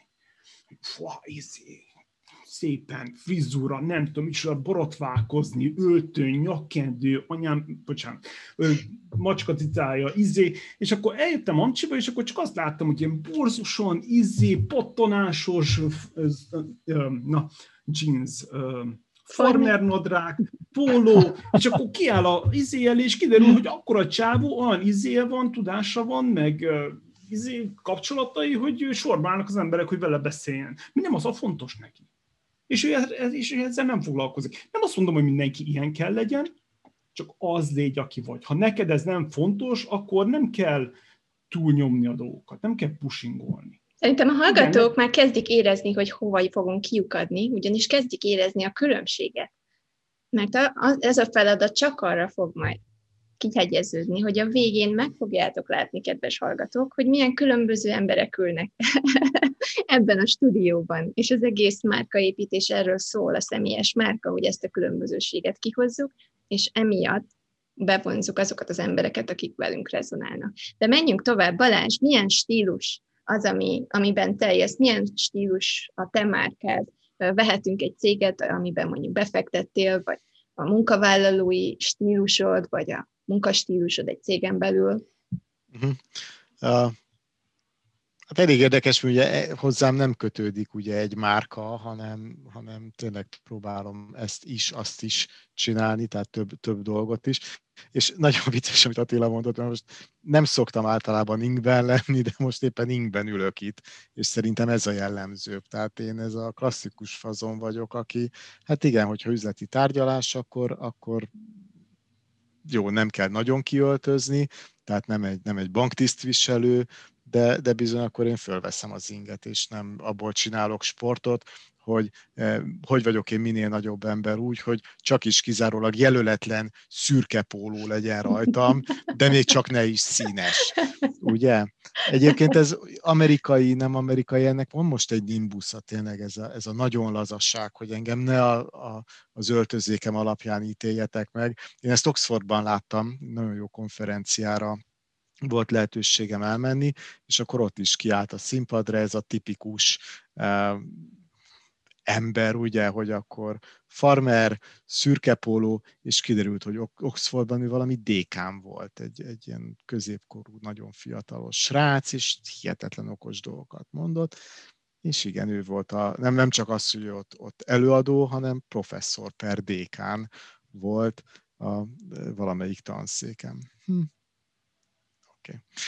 Igen, ez olyan érdekes dolog, hogy valahogy mindig jobban, jobban azonosultam azokkal az emberekkel, akik tényleg ilyen nagyon szimplán öltöztek fel, hogy, hogy már beleolvadtak a környezetükbe, mint olyanokkal, akik például felvettek, mint tudom, 3000 dolláros Armani öltönyt. Ez ilyen, hogy most fel akarsz vágni, ez ilyen, oké, okay, nem, nem, nem, volt meg sose a kémiák. Amikor Nyőrbe dolgoztam, akkor volt egy ilyen, dolgoztam egy ilyen rendezvény teremnél, és általában az volt a jellemző, hogy jöttek az alapítványok, csináltak egy nagy vacsorát, meghívtak valami előadót, nem tudom micsoda, hogy az emberek fizessenek, kifizették azt az 1-2 dollárt a vacsorára, és akkor ebből jött be nekik a pénz. És ott annyira látszott, hogy tényleg az ilyen fiatalabb csajok, hogy kiöltöztek, persze nagy nevű cégről volt szó, helységről, és a fiatal csajok felvették a magas sarkú izé, cipőjüket, és, és botladoztak, úgy jártak, mint hogyha így összecsuklanának, izé, hogy látszik. Ha te kényelmetlen vagy a ruhádba, látszani fog. Ha neked jól esik inkbe lenni és farmer nadrágba, Isten áldjon. Ne legyél rövid nadrágba, na az már kicsit sok, meg, meg tréning nadrágba, de hogyha ilyen sportosabb farmert akarsz felvenni, nincsen azzal baj. Ha egy egyszerű szürke pólót akarsz felvenni, addig, amíg nem lyukas és tiszta, addig nincsen baj vele. Szóval ez ilyen, hogy, hogy kicsit essünk már túl ezen a nagyon konzervatív dolgokon, és foglalkozzál azzal a termékeddel, az, hogy ki vagy, és az üzeneteddel. Szerintem ez a legfontosabb. De Andi, te nem válaszoltál a kérdéseidre. Én majd egy külön, eh, külön videót fogok erről posztolni magyarul és angolul. Erről órákat tudnék beszélni. De csak most ehhez a ponthoz hozzáfűzöm, hogy én egyenjogúságú eh, szakértőként vagy eh, szószólóként én azt tudnám mondani, hogy én sose látok különböző márkákat úgymond az emberekkel kapcsolatban, amit, amit címkének neveznék.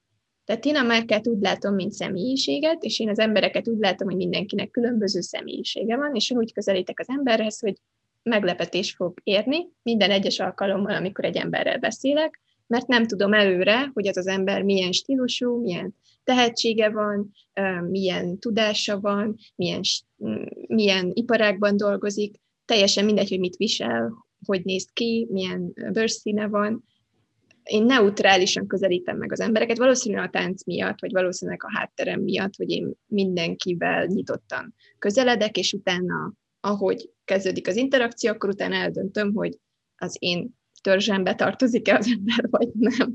És uh, szerintem ez nagyon fontos, hogy, hogy uh, manapság el, erre, erre alapul az, hogy kitől mit vesznek az emberek uh, tudat alatt. Tehát, hogyha figyelsz erre, és ezt, ezt megpróbálod bevezetni, hogy te is elkezded azt, amit nem csak tudattalanul, hanem tudatosan is, nem címkézve, hanem márkaként, úgymond személyességként nézed, személyességként nézed az embereket, akkor eltűnik minden megkülönböztetés, és mindenki ugyanolyan esélyt kap az elején. És utána, ahogy ti is mondtátok, a bizalmat be tudja bizonyítani a tevékenysége alapján, és utána majd én eldöntöm, hogy akkor bebizonyította nekem, és én veszek-e tőle valamit, vagy dolgozok-e vele, stb. stb. a jövőben. Szóval nekem ez a saját véleményem erről a, erről a témáról. De Zsolt, nálad még nem voltunk. Milyen stílus, vagy ruházaton kívül most valami másról beszéljünk, milyen stílusban vezeted a cégedet, hogy ismernek téged, mint cégvezetőt, mi a te személyes márkád a cégeden belül? Hát nekem mindig minden vállalkozásomban azt mondták, hogy én vagyok az, akinek a kötél idején táncolni lehet, meg én vagyok az, aki a legnehezebb emberekkel is szót értek, a legnehezebb embereket is vissza tudom fordítani még a legrosszabb útról is, amire ráléptek. Tehát én is igen szoktam mondani, hogy bárki a kötélidegeimen táncolhat, és fel is mászhat a kötélidegeimen, de hogyha ez a kötélideg ez egyszer elszakad, akkor ott nem tud visszamászni, mert ugye lehullott a földre, ott már nincs kötél, amin visszamásszon. Tehát azért, azért bizony van, van határ nálam is, de mondom, ezt szokták legtöbben mondani, hogy ó, hát a legnehezebb emberekkel is te szót tudsz érteni, és tényleg meg tudom nekik mindig világítani, azt arra jöttem rá, azt az oldalát, amit, amit nem vesznek észre. Például most nyugodtan el tudnám mondani egy-két ide csatlakozó gondolatomat, hogy trendek mindig voltak a világban. A, a, főleg egy divatot nézzük meg, milyen trendek voltak a divatba, és mindig-mindig visszatértek arra a trendre, ami azért a legtöbb embernek tetszett. Hát ma is felmész a Facebookra, hát látsz olyan divat diktátorok okozta ö, megfotránkozásokat, hogy arra azt mondod, hogy ez nem divat, de még a, egy horrorfilmbe se jön elő, és azt felfonultatják a, a hatalmas kifutókon. Tehát én azt mondom, hogy a herrel kezdődött ez az egész mai olyan szakadtul nézek ki, hogy csak tudsz című dolog. A herbe a ismert táncos jelent, amikor ugye a dresszkódba öltött, a öltönnyakendőbe öltözött vendégseregbe a hippi fölment az asztalra, és azt mondta mindenkinek, hogy légy az, aki vagy, és kivezették a rendőrök a végén. Tehát ugyanez, amikor megjelent a, a legnagyobb cég, legnagyobb vezetője, és egy szürke pólóba. Na de ő neki nem az az egy szürke pólója volt, hanem minden nap más szürke pólót vett föl, sőt ki sem mosták, ugye látszott rajta, őt, őt ez jellemezte, mint a leleményes Odysseus maga a leleményesség. Tehát én azt mondom, hogy azért a világban nem véletlenül tanítják az élet számos területén az első benyomás fontosságát. Ugye a társkeresés, partnerkereséstől, a, a, a munkahelyi interjúkon keresztül, az online megjelenésekig, hát azért tanítják az első benyomás fontosságát, mert egy óriási nagy veszteségi faktor, mint a vállalkozóknál is. Tehát azért én Attilával is sokszor egyetértek, de most ebben speciál nem értek egyet, hogy, hogy ne azzal tedd magad sokkal, de sokkal kevesebb ember elé ki, hogy az emberek első benyomása rossz rólad, és akkor már nem is kíváncsiak rád tovább, hanem inkább próbálj megfelelni mindig annak a közizlésnek, ami, ami közizlés neked az első lépcsőfok felfelé vezető utadon. És hogyha nem akarsz megfelelni a közizlésnek, akkor pedig egy ilyen nagyon szűk réteghez fogsz csak eljutni, ami aláírom, az a te réteged. Nem ez a lényeg az egész. De ez a lényeg az egésznek. Amúgy most pont kimondtad, hogy mi a lényeg a márkaépítésnek, Igen. úgyhogy szerintem ez nagyon jó pont volt itt eh, ehhez a... Még a, még a, még a cégeknél is ugy, ugyanezt tanítják, hogy találd meg azt a nis marketet, azt a nagyon kicsi marketet, azt a két-három százalékot, és csak arra fókuszálj. És minden... Menjél extrémbe, legyél durva, legyél szókimondó, legyél egyszerű, legyél csak, használj csak fehéret, vagy akármicsoda, de a lényeg az, hogy nincs, nincs legyél. És amikor oda bevágódtál, akkor onnan lehet egy kicsit izélni, és kicsit más lenni. Most nem tudom miért, de hirtelen a jobbik jutott eszembe, hogy azok is, azok is azért milyen szépen elindultak, nem értek együtt, egyet velük, ne értsük félre egymást, de egy nagyon szélső jobboldali pártként indultak, és akkor voltak követőik. Követőik meg voltak őrülve érte. És utána úgy, mondtak, úgy voltak, hogy hát menjünk át a mainstreambe, és rögtön szét, szétborult az egész. Szóval itt is ugyanezon a személyiségednél, hogy az légy, aki vagy. Ne azért vegyél fel egy öltöny, mert ezt bárja el tőled a társadalom. Azért vegyél fel egy öltöny, mert te szeretsz öltönyt hordani. Nem, nem, szóval én úgy látom, azért nagyon egy síkúra telődött, nem a, nem a ruháról van szó itt elsősorban. Nem csak a ruháról, és nem csak az öltözködésről, hanem, hanem igen, szó van a stílusról is, hogyha ha te egy márkát akarsz képviselni, akkor ne engedd meg magadnak az otthoni stílust, hogyha már az az otthoni stílusod, az a márka nem engedi meg magadnak, ma, neked azt, hogy rossz stílust vegyél fel a márkához. És Vagy ha te egy olyan olyan márkát akar, hát az a márka az, az embereknek csak tényleg azt a nagyon szűk szegmensét érdekli, és nagyon sok vállalkozónak pont ez a baja most. Én a magyar vállalkozói szegmensre elég jól rálátok. Ez a baja, hogy a vállalkozókat olyan marketingesek tanítják, akik két millió magyar vállalkozóhoz tudnak szólni. És mert ugye két millió magyar vállalkozás van bejezve ma a magyarországi működési területre és a marketingesek nagyon könnyen képviselik azt az elvet, hogy te egy szűk nis célpiachoz szóljál, mert hogyha te egy 50 ezer embernek érdekes terméket gyártasz, akkor azt a 50 ezer ember céloz meg. Kérdezem én, a marketinges azért miért a két millió magyar vállalkozót célozza meg, és miért lubickol benne akkor is, hogyha nem ért semmihez? Hát azért, mert a sokkal nagyobb a célpiaca. és mégis azt tanítja, hogy a nis célpiacodat céloz meg, és annak felelj meg? Nem. Én azt tanítom, hogy ha az első benyomásod jó, akkor kiderül, hogy az az 50 ezer fős nis célpiacod, az lehet, hogy 200 ezer fős, netán 500 ezer fős célpiacán növi ki magát, és az a 93 amit eddig elveszítettél az első 7 másodperc alatt, annak egy nagy részét te vissza tudnád nyerni, hogyha hajlandó lennél rá arra, hogy kicsit nézzünk már szét. Kicsit nézzünk már a marketingeseknek a mondásai mögé, hogy ő két millió emberhez beszél, mint célpiac, és nekem meg azt mondja, hogy beszéljek 50 ezer emberhez, valamit biztos, hogy nincs rendben. Remélem a hallgatók Na, is annyira élvezik ezt le. a beszélgetést, mint én, mert én nagyon szeretem, amikor két különböző ember eh, pozitívan beszélget valamiről, és teljesen más eh, dolgokat vallanak, mert ebből tanulunk, ebből látjuk, hogy eh, hogy melyik oldalon vagyunk mi, mi az, ami nekünk tetszik, és hova, milyen irányba szeretnénk fejlődni, és ezért nagyon jó a Magyar Business Podcast, mert nagyon különböző emberek vannak itt, és mindenki különböző perspektívát oszt meg veletek ez alatt a pár óra alatt, Így amikor van. beszélgetünk. Balázs, nem tudom, hogy szerettél volna még valamit hozzáfűzni, vagy pedig tovább mehetünk a következő elemhez annyi, hogy rugal, tehát rugalmasság, ezt élvezettel hallgattam én is, mindenképpen azért valami fajta rugalmasság kell, ne fordulj ki saját magadból, de azért tudjál, tud magad kicsit magad fölé meg alá pozícionálni egy kicsit, tehát szerintem a, a márkának vagy a stílusnak ennyi rugalmasságának kell lenni, mert szerintem az se jó, hogyha tényleg csak Balázs egy a villámhárítós tudsz csak szólni. Csak ez jutott eszembe, ennyi, tehát hogy nem igazad van, én beleírtam valahol, valahol jegyzetbe, és ez kimaradt, hogy igen, hogy fogadd el az, az hogy az légy, az, az légy, aki vagy, de ugyanakkor dolgozzál azon, hogy a legjobb önmagad legyél. Uh-huh. Így van. De az biztos, hogy, hogy ne ragadjál le mondjuk 40 éves fejjel a 20 éves fej, szinteden. Az biztos.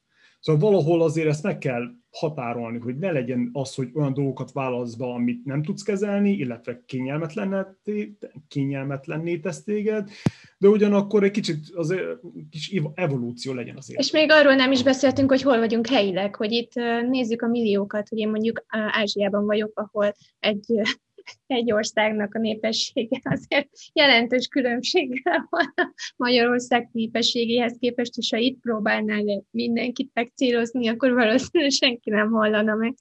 Szóval nagyon fontos az is, hogy milyen területen vagy, hol helyezkedsz el, hol van a vállalkozásod, amikről a marketingben és az előző részekben is beszéltünk, rengeteg mindent kell figyelembe venni, de hogyha szeretnél ilyen márka térképet vagy márka leltárt készíteni, akkor mindenképpen menj végig azokon a dolgokon, amiket itt végigvettünk, hogy milyen tehetséged van, milyen a stílusod, milyen speciális képességed vagy tudásod van, milyen iparágban dolgozol, erről nem is beszéltünk, hogy mindenki itt különböző iparágban dolgozik. Attila említette az online, uh, online teret, hogy az az ő területe. Balázs, mi a te iparágad? Az enyém minden. Tessék, nis. Ez aztán jó pozicionálás. Ez a jó nis. Kalacsnyikov, Ez aztán Kalacsnyikov, a minden. De most ezt így elég, igen, ezt így elég, elég nehez, igen, elég nehéz megmondani, mert ugye tíz évet dolgoztam eh, gyártásban, utána tíz évet a, a szolgáltatásban.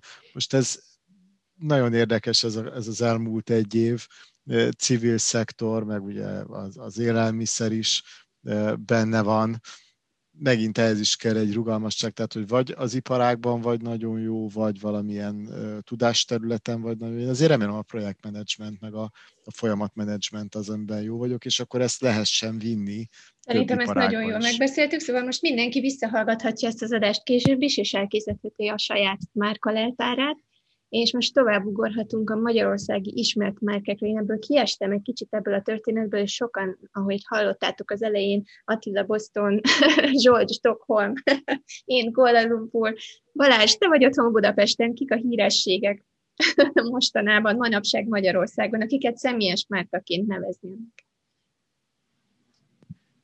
Hát ez is attól függ, hogy milyen iparágban, tehát nem tudom, kik, kik híresség. Én, én van pár ember, akit követek, de az nem a, nem a mainstream. Én néhány dolgot kiírtam egy ilyen kutatói könyvben, én a Töröcsik Máriának a könyvét olvastam self-marketingről, a személy és marketing kapcsolatokról, és ebben ő mindenféle kutatásokat végzett, és berakott néhány olyan statisztikát, ami a Facebookról, Velvetről, vagy a magyar Forbesról származik, és ő mondta, hogy Rubin Tréka például egy olyan személyiség otthon Magyarországon, akit a magyar, magyar népesség nagy része például ismer. Vagy például Balázs annak idején, emlékszem még, amikor én is otthon voltam, mindenki tudta ki ez a Balázs. Hát én vagyok. Minden sót ő vezetett. Nem ez a Balázs, egy, egy másik Balázs. De ez is. Na, de ez is. De ez is, igen, ő is. és a magyar Forbes szerint pedig Alföldi Róbel, vagy szerintem mindenki tudja, hogy ki Ákos, vagy Stál Judit, ezek azok a nevek, vagy akár sportolók, mint Hosszú Katinka, az ő neveik felmerültek, mint személyes márkák Magyarországon. Egy más példa valakitől esetleg? Te már mondtam, mondjuk a, a, a doktor prezidet nagyon sok, tehát bármelyik szakterületet megnézed, akkor, akkor, akkor azért meglátod azt a pár embert, aki, aki vezér alak, mondjuk tényleg a séfeknél szoktam gondolkozni. Megvannak ezek a sztár séfek, és akkor nekem is sokszor jöttek ezek a javaslatok, amikor kiderül, hogy most mivel foglalkozok, és ó, akkor nektek ilyen sztárséfekkel kellene főzősót csinálni. Igen is, meg nem is. Egyrészt ugye a mi receptjeinket is séfek állítják össze, nekünk is van főzősónk, és azoktól az emberektől is lehet nagyon sokat tanulni, de, de nem kell ahhoz sztár séf, hogy te mondjuk egy nagyon jó paprikás krumplit megtanuljál csinálni. Ahhoz egy, ahhoz egy jó séf is elég, és nálunk a jó séfek vannak, akik, akik hogy mondjam, nem, nem kimondod a nevét és, és összezuhansz, de hát mi nem is a, a fú, hirtelen akartam mondani, lobster, segítsetek már magyarul. Tehát... Jókat kérdezel, aki nem, tehát, hogy, hogy, nem, a, tehát, hogy nem, nem, nem, nem ezeket a, a, a szuper fantasztikus alapanyagokat akarjuk mi Homár, igen. igen homár, homáros, meg tudom én milyen dolgokat visszük, hanem a Ja, szóval Jamie Oliver. Például a Jamie Oliver. Igen, tehát, hogy nem, de Magyarországon is Na, vigyázz, mert az azért filmesztelenül főzött. Magyarországon is. Ó. Külföldieket is, mondhattok most meg külföldieket Igen. is. Nekem még a Csíkszent milyen jót jutott eszembe például, egy ilyen barabási, jó átvezetés a magyar és a külföldi De Barabási között, Albert mert... László, ugye a, a Network hálózatkutatással, és hogyha most kell egy, egy híres kutatót mondani, akkor jó, igen, most a, a Pfizer vakcinát fejlesztő hölgy talán egy icipicit előrébb van, de, de a Barabási Albert László az elmúlt években folyamatosan ott van. Ráadásul Attilának szomszédja, ha jól tudom, vagy szomszédja volt. Volt, volt, igen. Igen, bizony. Sajnos sem tudtam el hozzá. Voltak ilyen, ilyen tudományos klubjai voltak neki, azt hiszem havonta egyszer, vagy két havonta be lehetett menni péntek esténként, és hívtak meg különböző előadókat, és magyarul tartottak előadásokat. Hogy most Magyarországról jött valaki, vagy más egyetemről, Sajnos nem tudtam oda, éppen akkor költöztünk ide, utána jött a Covid, aztán... De igen, de a könyvet azt nagyon ajánljuk mindenkinek, a formulát, az, az nagyon jó. Mindegyiket. Igen, azért Massachusetts, Bostonban érdekes helyen laksz te Attila, most Massachusetts, Boston egy eh, másik eh, történetről is ismerős, de inkább keresenek utána hallgatók. Mikor ez a könyv, Andi, amit olvastál, mert én a, a Friderikus, forró, havas, gávölgyi, ilyen, ilyen embereket említenék, és szerintem nem csak amikor én még otthon éltem, mert azok az emberek talán még ma is ismerősek egyeseknek, ugye, és ezek az emberek még szabadlában is vannak, mert ugye nem azokat említem, akik már, már bennülnek valami nagy mondásuk után, ugye a politikusok általában ezek, és, és most azt látom megint, hogy a trend ebben is kezdett átalakulni. A hanyas. Nézem, nézem. 2017-es. 17-es, akkor még viszonylag friss, igen, igen, akkor már lehet, hogy ez a márka lecsenget. De én azt hallom most az otthoni ismerőseimtől, munkatársaimtól, fiataloktól, idősebbektől egyformán, hogy, hogy ma már olyan márkákra hivatkoznak, akitől egyszerűen a szőr feláll a hátamon, ilyen VV senki, Anna Bellácska, éjjel-nappal Budapest, No Name Guszti, Csóresz Móresz, BB Béla, szóval olyan emberek, akik, akik most nem akarok tényleg csúnyát mondani, hogy mit tudnak éjszaka a takaró alatt csinálni, de leírtam ide a jegyzetben, mégsem olvasom föl, hogy mit tudnak, és, és ettől lesznek márkák, ettől lesznek a fiataloknak követendő példák, és itt van az, ami szerintem egy nagyon-nagyon nagy hiba, hogy megengedik otthon a, az emberek, hogy, hogy olyan tévéadók próbálják befolyásolni az ő érdeklődési körülöket és a, a, egyáltalán minden napjaikat, amely tévéadóknak ezek az emberek a sztárjai. Hát egyértelműen a magyar társadalom elhűítése folyik. Mert ezeket ugye direkt nem az igazi neveket soroltam föl, akiket mondanak. Remélem, hogy ilyen nevűek nincsenek még ezekben a, a való világ, meg mi volt az a Big Brother, meg nem tudom milyen semmit mondósokban. Ugye éjjel-nappal Budapest is van, hogy azért elismerjetek, de, de ez folyik. A magyar reklámadóknak a nagy többsége, van egy csomó, az emberek elhűítésén dolgozik, és ezek a sztárok, ez, a, ez az én márka, ezek építik fel az én márkát, akik arról híresek, hogy nem tudnak semmit. Tehát ez, ez valami Ez egy nagyon érdekes kérdés, amit behoztál, és erről egy külön adást kellene hozni most, mert ugyanis most a fake news és a, a mindenféle olyan világban élünk, amikor nem, nem ellenőrzött az információ, és nem ellenőrzött, hogy mit adunk le, mit néznek az emberek, stb. Ez lehet szándékos, lehet nem szándékos, de sajnos ez egy külön nagy volumenű téma, amiről talán majd a vendégeinkkel beszélgetünk később. Én szeretnék... Egy valamit még hagyj fűzek ide a végére, mert ugye mondtátok, és igaz, hogy vannak magyar márkák is, meg vannak külföldön is ismert márkák. Én most véletlenül pont így vagyok Svédországban, ugye most már nagyon régóta itt élek. Björn Borgot, hogyha Magyarországon említed, vagy ha itt Svédországban említed, ugyanolyan nagy mhm. márka. De miért?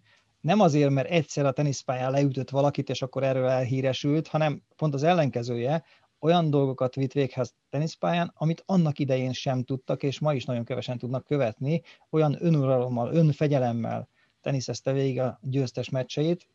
Erre jött ugye a McEnroe, mint ennek a szöges ellentéte, a tűz és a víz. Nagyon-nagyon jól összejött ez a páros, és Björn Borgot nem csak itthon ismeri Svédországban, hanem Magyarországon is, egész világon.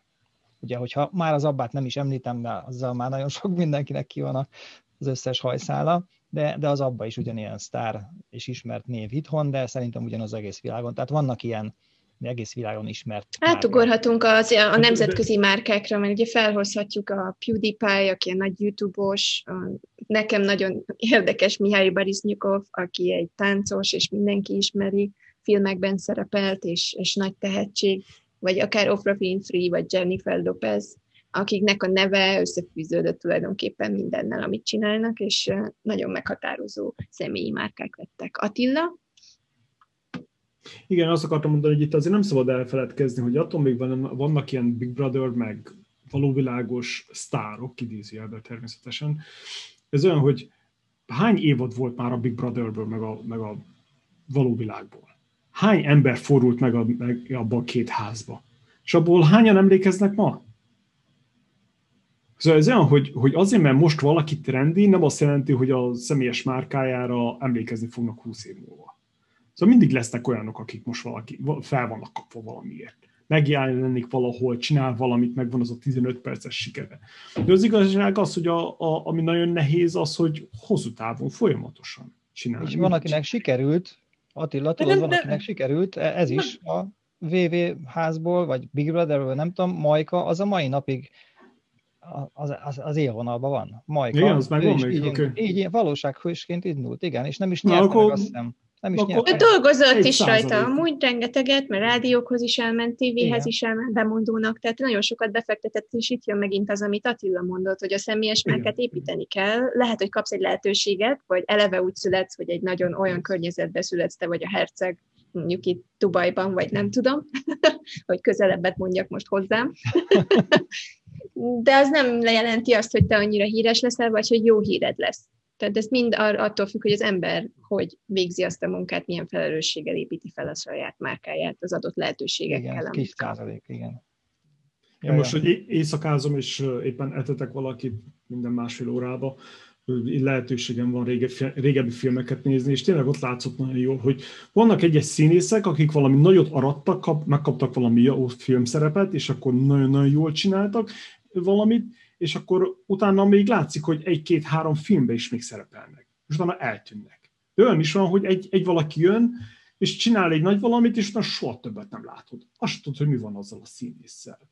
De ugyanígy az énekeseknél, és csak nézzük meg a slágereket. Van, nem tudom, ez a például, ami hirtelen most eszembe jut, ez a moldvai csap, csapat, ez az ózon nagy híresség volt, hogy 10-15 millió évvel ezelőtt, hogy azok is volt két-három jó számok, eltűntek És nagyon sok ilyen van, hogy igen, azért, mert egyszer valami jól sikerült, ez, ez, ez nem márkaépítés, ez inkább a szerencse felé húzódik. De utána dolgozni rajta, hogy minden évben csináljál valami idézőjelbe őrültséget, hogy be, hogy, hogy frissítsed a márkádat. Az, az, az már, az már És az milyen nagy dolog azért, hogy én amikor eleinte kijöttem ide Ázsiába, akkor kérdezgették, hogy mi az a Magyarország, és elkezdtem mesélni Puskás Ferencről. és még Ázsiában is tudják, hogy ki az a Puskás. Azt hittem, hogy a Puskás Petiről már kicsit megijedtem. nem, nem Puskás Peti, nekem Puskás Ferenc jutott eszembe. Tehát, hogy... Ezt komolyan kérdezted, Attila? Ki az a Puskás Peti? Ennyit, elég, ennyit elég is. Szerintem egy... Jó, azért. Azt hittem, mert Puskás Ferenccel vannak problémák, Bostonban nem jutott Az, az még meg volt, az még meg volt. Mondjuk őnek is se Ferenc a keresztneve, hanem az a, a Puskás az igazából. Igen, Puskás öcsi. Igen, Puskás öcsi. És igazából mindenki tudta itt is, hogy ki ő, és tudták a magyar csapatot, ami nagyon régen volt. Viszont annyira nagy eredmény volt, és annyira nagy dolog volt, és annyira dolgoztak rajta, hogy így belekerült a történelembe tulajdonképpen, és örök márkákká váltak tulajdonképpen ezek az emberek. Tudtok még Tudtok még ilyen, ja, ez nagyon fontos, hogy nem volt még internet. Tudtok még ilyen neveket mondani esetleg, akik ennyire híresek? Én az előbb előttem a két puskaporomat az Abbával, meg a Björnborggal, szerintem az, az az én szemembe is, meg az a világ több emberének a szemébe is ismert márka. Én hajdanában Frey, uh-huh. Frey, Frey Tamás, Tamás volt, igaz? A Frey dosszié? Uh-huh. Frey Tamás. Az ő interjúi azok nekem gyerekfej, gyerekfejként is nagyon beégtek az agyamban. Érdekes embereket tett a mikrofon elé, és kérdezett, hogy, hogy sosem felejtem el, volt egy, egy rész, mikor, mikor egy amerikai szőnyeggyárost éppen kérdezett, faggatott ki, és mikor ez a szőnyeggyáros azt mondta, hogy nem kéne semmilyen, semmilyen tulajdona legyen az államnak, hanem minden privatizálni kéne, akkor úgy voltam vele, hogy micsoda? És akkor persze eltelt vagy tíz év, mire rájöttem arra, hogy hát mire is gondolt. De ez annyira megmaradt az agyamba, úgyhogy Fej Tamás, köszönöm szépen, ez, ez nagyon sokat segített nekem a gondolkodásban. Ez egy kicsi ez ilyen nagyon megakadt. De igen, azon kívül ki volt még? Egérke. Igen, Egerszegi Krisztina. Egérke, igen, nagy, igen, igen. igen, meg Kokó igen, volt Kokó. még, nagyon uh-huh. szerettem. Meg, hogy hívták a másikat? Madár. Igen. Madár volt? Boxoló. Igen, Madár. Igen, ezeket nagyon szerettem, nagyon szerettem nézni, hogy állták az emberek. Szerintem egy nagyon jó kis körképet adtunk a személyes márkáról, míg arról nem beszéltünk esetleg, hogy a személyes márka építésnél, amikor elkezded, mikor kezded el építeni, és hogyan. Mert tudjuk, hogy a személyes márkának van egy idővonala, és ideális esetben kezdjük azt minél hamarabb, ahogy Attila is mondta, mert 25 éves korban elkezdett, hogy akkor tudjuk, hogy hova megyünk, mit csinálunk, merre szeretnénk menni, milyen cégeknél szeretnénk dolgozni, később utána már dolgozol a szakértelmeden, és amikor utána már 40 év fölé kerülsz, vagy 60 éves leszel, akkor pedig már csak továbbadod a tudásodat, és fejleszted, és, és építesz tulajdonképpen közösségeket.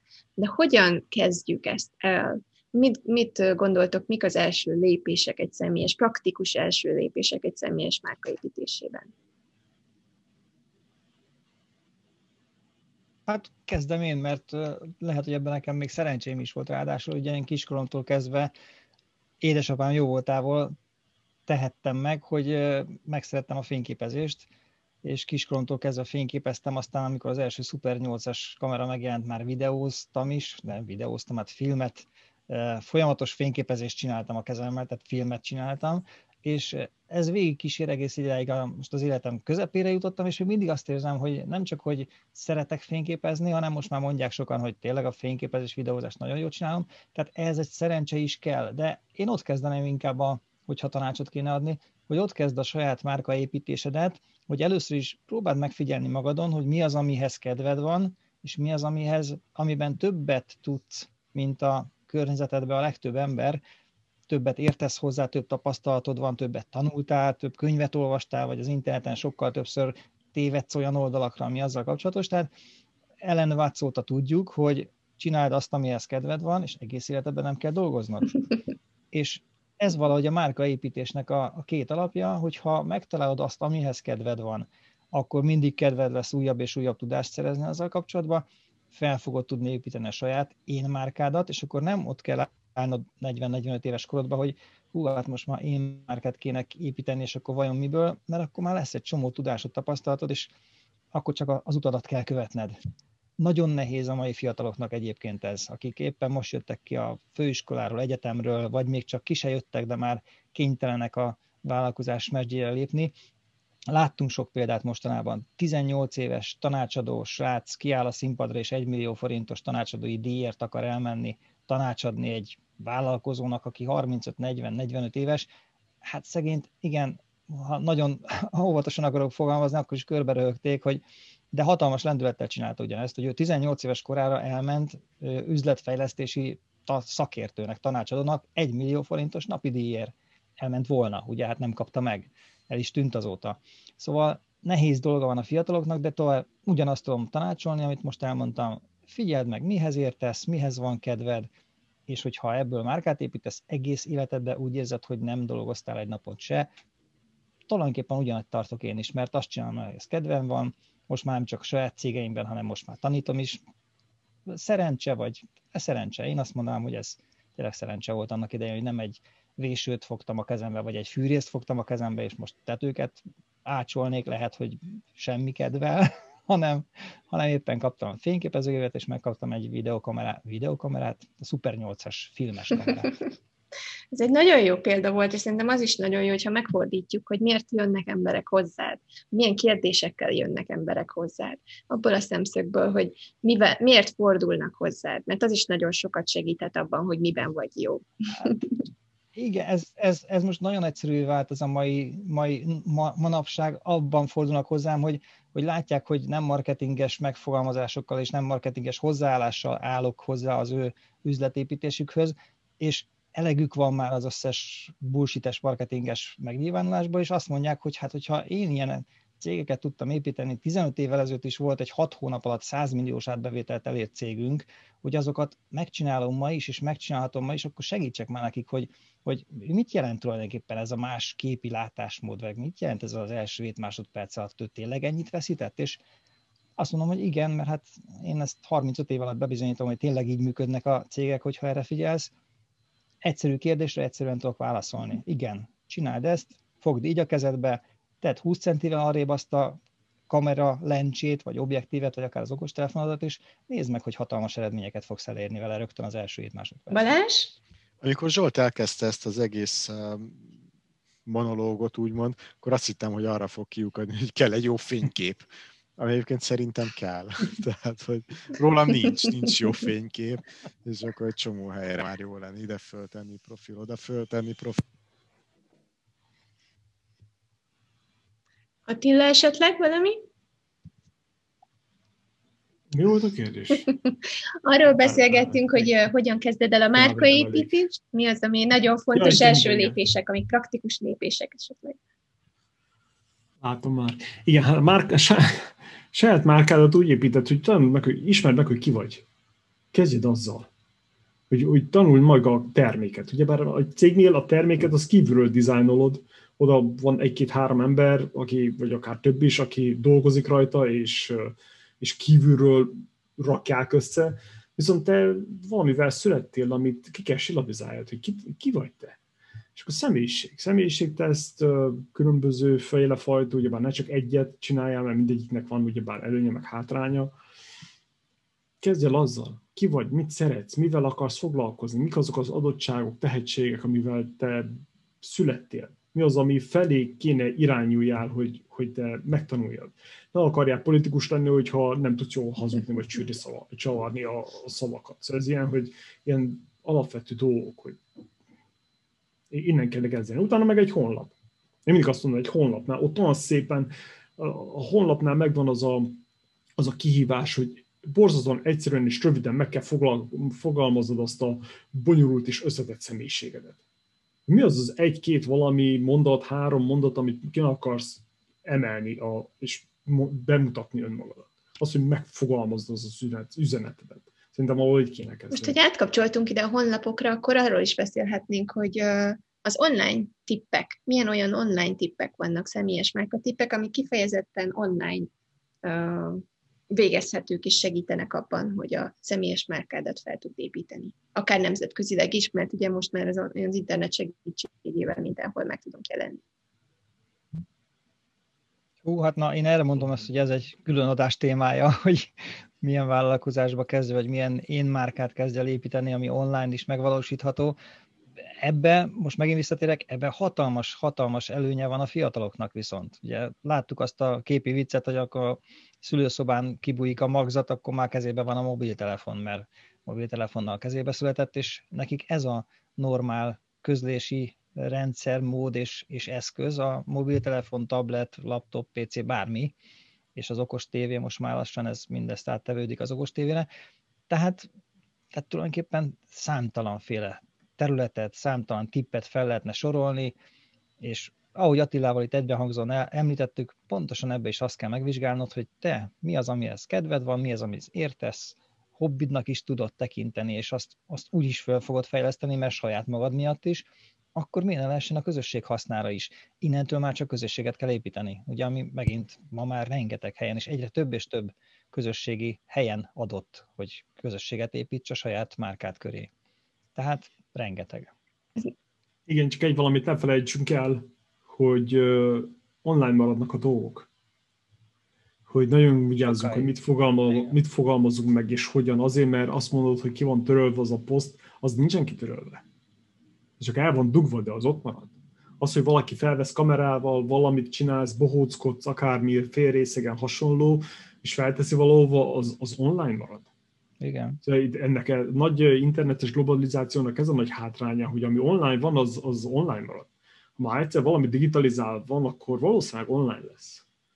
Szóval lehet ezzel játszani, ez egy nagyon jó játó, játó, játszótér, tényleg vannak nagyon sok lehetőségek, hogy mit, mit csináljál, ingyenes tanfolyamok, információk, stb.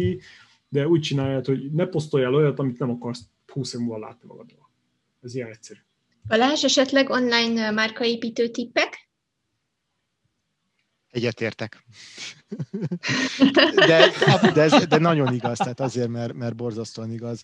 Most nemrég ugye egy kicsit a nyilvános beszéddel kapcsolatban kutakodtam, és ott, ott az egyik TED tókokról, TED beszédekről szóló könyv, és pont ugyanez volt, hogy ez a készülföld, de nagyon-nagyon készülföld, és ezt nagyon-nagyon jól csináld, mert örökre kint lesz. Tehát ez örökre fönt lesz. És ez ugye legalább egy tettóknál legalább tudjuk, hogy örökre kint lesz. A bulis videóról azt hisszük, hogy azt kitöröltük, de az is ugyanúgy örökre kint lesz.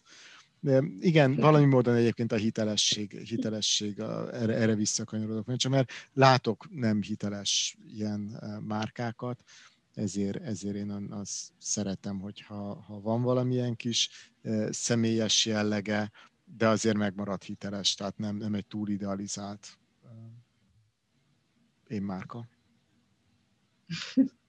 Igen, itt, itt fontos megjegyezzem azért, hogy, hogy, hogy ez, hogy online marad, az, hogy most mondjuk 25 évesen kijössz az egyetemről, és te elhatároztad, hogy nem tudom, hogy kiskutya kismaskákat akarod megváltani a világjukat, és utána a 35 évesen rájöttél, hogy ez neked nem való, ezzel nincsen baj.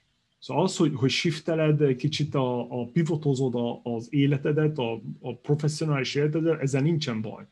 De most tényleg ilyen nagyon durva cuccokról beszélünk, hogy ne szitkozódjál, vagy nem, nem is, hogy szitkozódni, ne, ne szidjál hát, olyanokat. Attila elkéstél. Én meg, én meg, igen, én meg. Keresztényeket, vagy valami hasonló. de most már büszke vagyok rá, meg egyébként nagyon tisztelem. Másrészt én, én is büszke vagyok rád, mert őszintén kinyomtad, hogy mit akarsz. Látod, nekem például ez rezonál. Mikor kimondod azt, hogy mit akarsz, nem az, hogy hát igen, de mégsem, meg izé. Igen, és a másik... Ez nekem nem, nem, ez nem. Tudjátok, Vá, bocsánat, én tudjátok, mire lennék büszke? Hogyha Elon Musk mondana róla Na bármit. igen. Mondja, hogy. Csak egy pici tweet, csak egy pici tweet. Igen, vagy hogy hülye. Amikor Elon Musk majd mond rólam bármit, na én arra baromi büszke leszek, bármit mond. Ja, csak az kitweeteli, Magyar Business Podcast rocks. That's enough. Ja. Elon, please. Azt hiszem, ez egy nagyon jó adásra sikeredett, mindenről beszéltünk, amiről kellett. Szerintem minden belefért, ez egy olyan adás volt, remélem mindenki nagyon élvezte az egész, több mint egy órája beszélünk tulajdonképpen, és szerintem minden amiről beszéltünk, értékkel rendelkezik, úgyhogy hallgassátok vissza ezt a podcastot, és jövő héten a vállalkozói életciklusokkal következünk, és jövünk, megint én leszek a házigazda, és itt leszünk Balázsjal, Attilával, Zsoltal, és valószínűleg már Tündivel is, és várunk titeket, hallgassátok szeretettel a Magyar Business Podcastot. Sziasztok! Sziasztok!